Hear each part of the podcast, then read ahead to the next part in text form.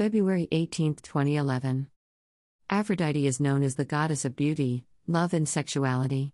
The Romans called her Venus. It is believed the origin of Aphrodite name is Phoenician, and certainly the cult of beauty is not new for us in this world of appearances. The legend says Zeus, the might god of Olympus, married her to Hephaestus, the god of forges, fire, technology, craftsmen, sculptures, and blacksmiths, to avoid a war between the gods.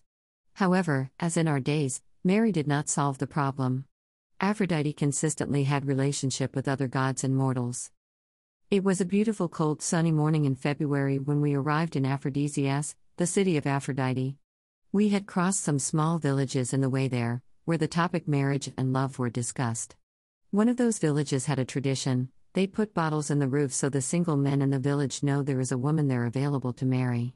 This caused me a huge indignation, however, it wasn't only that more beautiful the bottle, more beautiful the woman. It's outrageous. I complained. It's tradition, he said. Tradition is like a knife that cuts both ways, could be a positive thing or something outrageous. I try to respect it, but it was impossible. Don't begun a speech about women's rights and freedom of choice. Bottles. You need to understand how things works here, particularly in the countryside. Women have not much freedom to choose.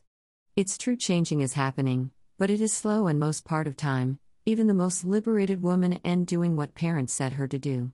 While I understand perfectly what he was saying, I knew how family, parents, could make pressure to accept their desires of your own freedom. There is another aspect culture. Women grew understanding their position in the family and society, sometimes even unconsciously. They reproduce the mother behavior because is the only reference they have. If you say, Aphrodisias did not disappointed. Its impressive structure, the quantity and quality of artifacts and building, made anybody wonder how important the city was. The man who dedicated his entire life excavating and trying to understand Aphrodisias, Professor Kenan Erim was delighted by the quality of works of art. High passion for the city is proved by where he was buried when he died. Professor Arim tomb sits located near the Tetrapylon in Aphrodisias. I really love passionate people.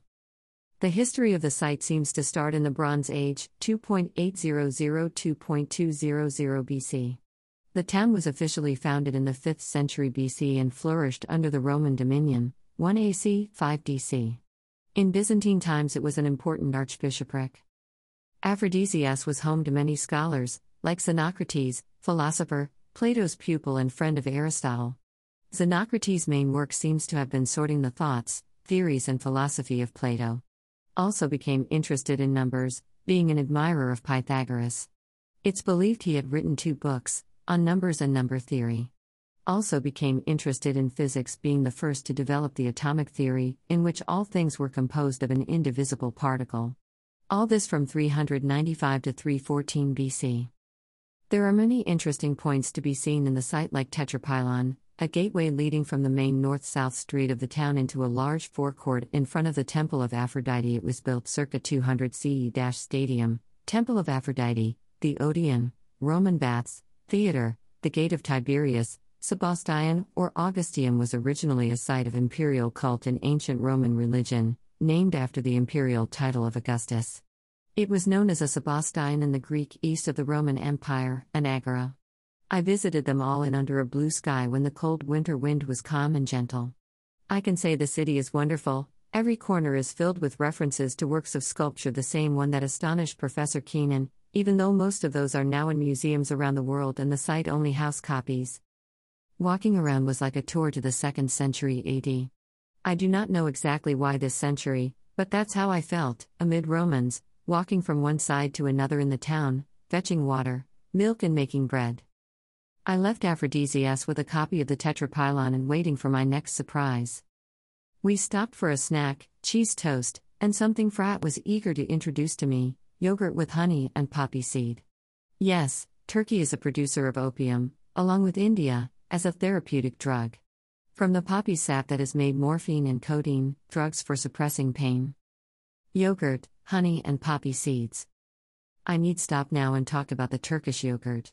There isn't anything similar even in Greek, dense, creamy, almost like an ice cream, not acid. It's absolutely delicious. I can say the same about the honey, clear, sweet but not too much. I really enjoyed the small surprise. Later, on the road again, Firat asked if I minded visiting his cousin studying in Isparta. By now, I had learned that many cities in Turkey and Greece share names, and this Isparta wasn't the famous one.